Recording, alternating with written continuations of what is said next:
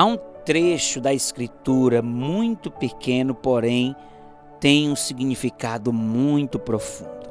Em Lucas capítulo dezessete, versículo trinta e dois, diz: "Lembrai-vos da mulher de Ló". Jesus falou isso quando ele estava explanando, explicando a respeito de como será antes da sua vinda. Ló, ele era sobrinho de Abraão, o qual cresceu aprendendo com o seu tio os princípios da palavra. Porém, vai chegar um momento que Ló vai se separar do seu tio e vai habitar em Sodoma e Gomorra. E ali Ló vai prosperar muito. Porém, aquele lugar era um lugar onde predominava a promiscuidade, todo tipo de práticas abomináveis, pedofilia, bestialismo, homossexualismo. E Deus, então, ele vai decidir enviar o juízo, mas antes ele vai avisar o seu amigo Abraão. E Abraão vai interceder a Deus para que salve o seu sobrinho Ló, e Deus então vai atender o seu pedido e vai enviar anjos para salvar, livrar Ló daquela condenação. Os anjos de Deus então vão avisar a Ló a respeito do juízo que estava por vir e vão dizer: fujam para um lugar alto e fujam apressadamente e não olhem para trás. Ló e a sua família vão começar uma caminhada apressada em direção a um lugar seguro. Porém, a mulher de Ló, ela vai lembrar de todos os bens que ela estava deixando para trás, toda a riqueza, o patrimônio que ela havia construído, e ela então vai olhar para trás como quem quer salvar aquilo que ela estava deixando para trás. E quando ela faz isso, ela então se transforma numa estátua de sal.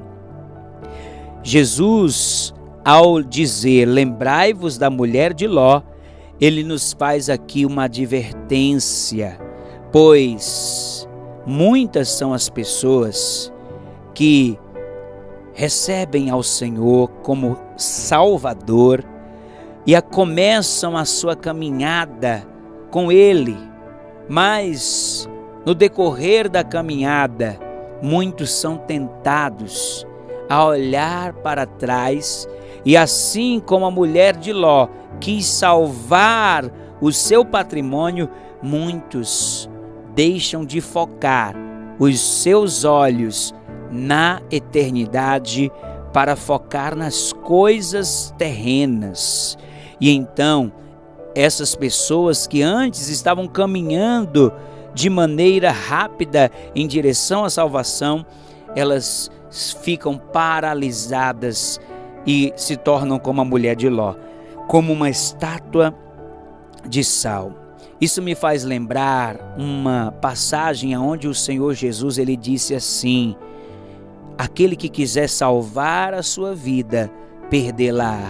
E aquele que perder a sua vida por amor de mim e do Evangelho, esse a salvará".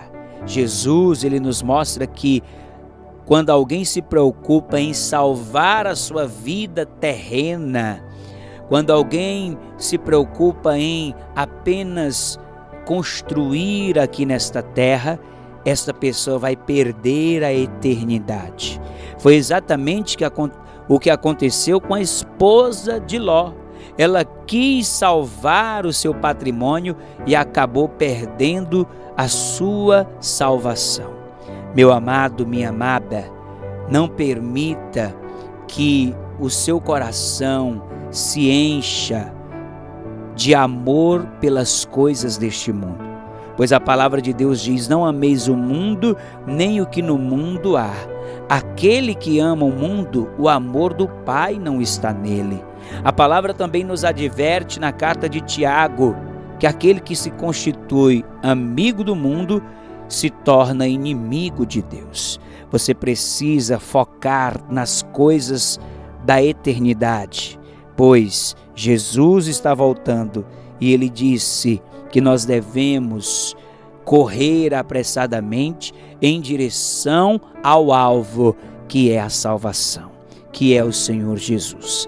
Então, não olhe para trás. As coisas deste mundo, elas vão passar, mas aquele que, aquele que faz a vontade de Deus permanecerá para sempre. Eu sou o pastor Alan Amora, da Missão Cristã Ágape, que fica na Rua Camélia, número trezentos e vinte e um, no Cristo Redentor.